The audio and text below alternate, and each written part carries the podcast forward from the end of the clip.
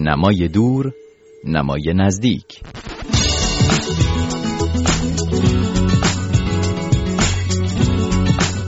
سلام. خوش اومدین به برنامه هفتگی مرور کتاب رادیو فردا. من مهرداد قاسم فر هستم. چند خبر از کتاب های تازه رو میشنوید و بعد با مهمان این هفته همراه خواهیم شد.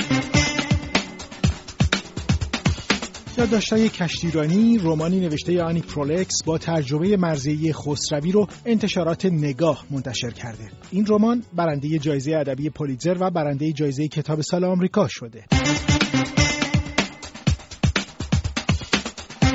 ترجمه تازه از گتسبی بزرگ نوشته اسکات جرالد رو معصومه اسکری در نشر روزگار منتشر کرده. پیش از این ترجمه بسیار خوبی از همین رمان رو به فارسی مترجم معتبری چون کریم امامی منتشر کرده.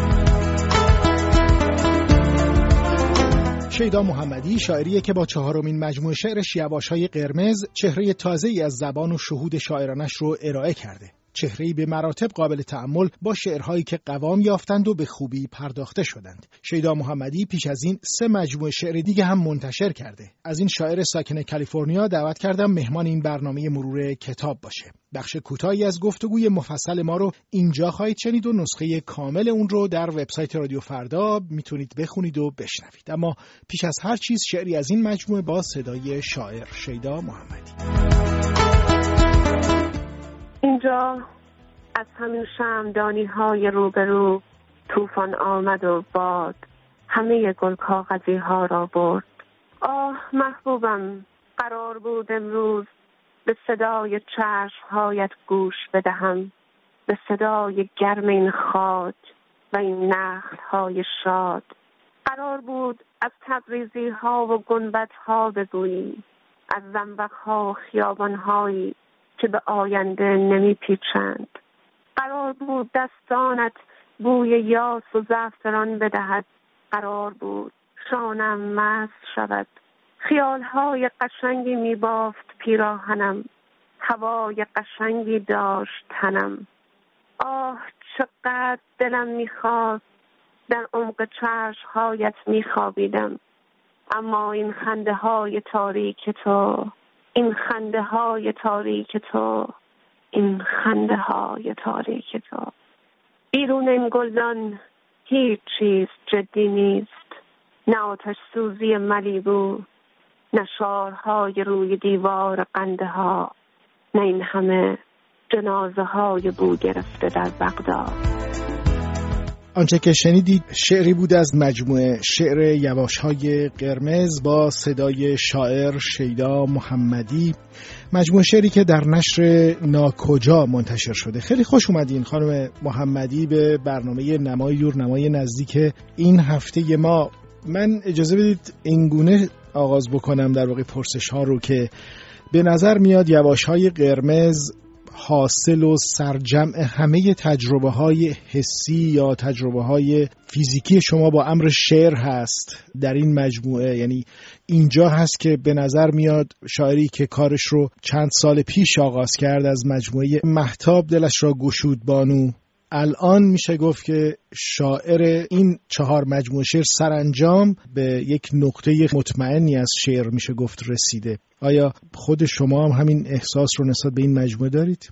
اول که مرسی از دعوتتون برای که به شخص برای من این واقعا باعث افتخار و شادمانیه که مهمان برنامه یک ادبیاتچی حرفه‌ای هستم.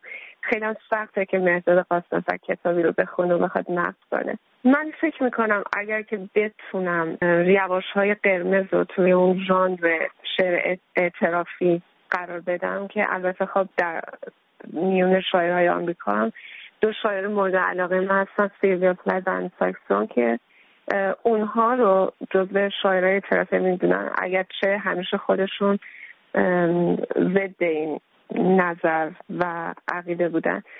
ولی اگه فقط به این معنا باشه که یواش های قرمز تمام اون حرف های پنهانی حس پنهانی عشق پنهانی حتی مرگ آرزوی مرگ اون ناامیدی و زندگی یک زن یا شاعر تنها یواش های قرمز بله می‌تونم بگم یک یکی از شخصی ترین تجربه های شاعرانه منه. امر زبان یکی از مهمترین عناصری است که شعر رو از پیشا شعر جدا می‌کنه و نشانگر دقت شاعر هست و نشانگر به شاعریت رسیدن شاعر هست در برخی مواقع در بسیاری مواقع. فاخر بودن زبان یا پختگی زبان یا به حال شیوه مواجهه با امر زبان. توجه به زبان و شستگی و پاکیزگی اون توی مجموعه یواشای قرمز هم به نظر خواننده‌ای که کارهای شما رو دنبال کرده باشه بیشتر هست. حشفای کمتری وجود داره. تصاویر رها نیستند و اتفاقی رخ ندادند. آدم می‌فهمه که شاعر در نقطه ای از درک آگاهانه زبان قرار داره رسیدن به این نقطه چطور گذشت؟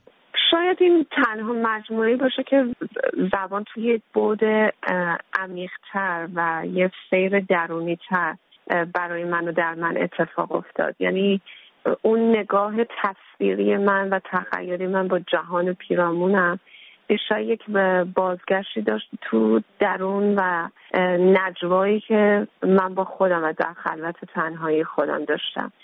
و فکر می‌کنم هر بار که بهش برمیگشتم بیشتر دلم میخواستش که به اون من واقعی اون منی که تو محاوره روزمره ما اتفاق نمیفته اون زبانی که ما در گفتگوهای روز در محیط کار با معشوقمون با دوستمون داریم و نیست و غیبتش همیشه در ذهن من و در تخیل من میگذره. توی شعرم بیاد و شاید همونجور که خودتونم قبلا گفتیم بیشتر میشه گفتش که اون تجربه های به قول شما پیشا کمک کرد که توی هر بار اون خط خطی کردن من به زبان شیدا و زبان این شعر دست پیدا کنم. حالا اگر رسیدنی در کار باشه.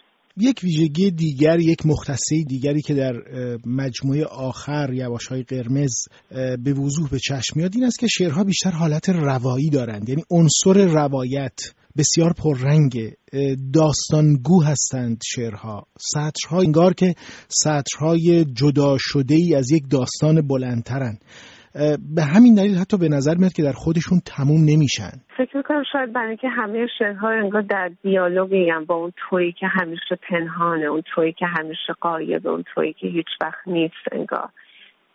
و اصلا برای همینه که شاید این یواش های پنهانی یک جور در خطاب خودش به اون مخاطب درونی که در حقیقت یک مخاطب پنهانی هم هست تمام اتفاقات قصه ها آرزوها حسرتها دلتنگی هایی که در نبود او در نیامدن او که اتفاق میفته رو برای او که در در شعرها در یک تویه روایت می‌کنه. خب اجازه بده که در فرصت کوتاهی که داریم نگاهی بکنیم به مجموعه ما قبل این مجموعه آخرت که یواش های قرمز هست. مجموعه عکس فوری عشقبازی خیلی کوتاه یک یادی هم از اون کتاب بکنیم کتابی که در سال 86 در تهران به صورت زیرزمینی چاپ شد به دلیل موضوع شعرها و به دلیل اینکه شعرها در فضایی اتفاق میافتند که اساسا در ایران جزو ادبیات ممنوعه شمرده میشه. حتی این یکی از یکی از تنشهای همیشگی ادبیات در ایران بوده. حتی زمانی که اون رو کاملا artistic می‌کنه. یعنی در یک مواجهه متفاوتی اون رو تبدیل به یک اثر هنری می‌کنه. در مجموعه عکس فوری عشقبازی شما هم یک رها شدگی رو دارید با احساسات خودتون احساسات sexual خودتون. خیلی راحت ازش صحبت می‌کنید. آیا این واقعا حاصل یک تعمد از سوی شاعر که شما باشید بوده یا خود به خود اتفاق افتاد؟ خب اون بیپروایی شاید زاییده زندگی اون روز من بود. شاید شیدای اون روز بود. همونجور که شاید خیلی به من بگن در یواش های قرمز این زبان و اون اروتیک پنهانی تره. همونجور این اینم یک جور تجربه شخصی امروز منه. آنچه که شنیدید بخش کوتاهی بود از گفتگوی من با شیدا محمدی شاعر مجموعه شعر یواشای قرمز. نسخه کامل این گفتگو رو در وبسایت رادیو فردا می‌تونید بخونید و بشنوید. سپاس که با من مهرداد قاسمفر همراه بودید. تا هفته بعد.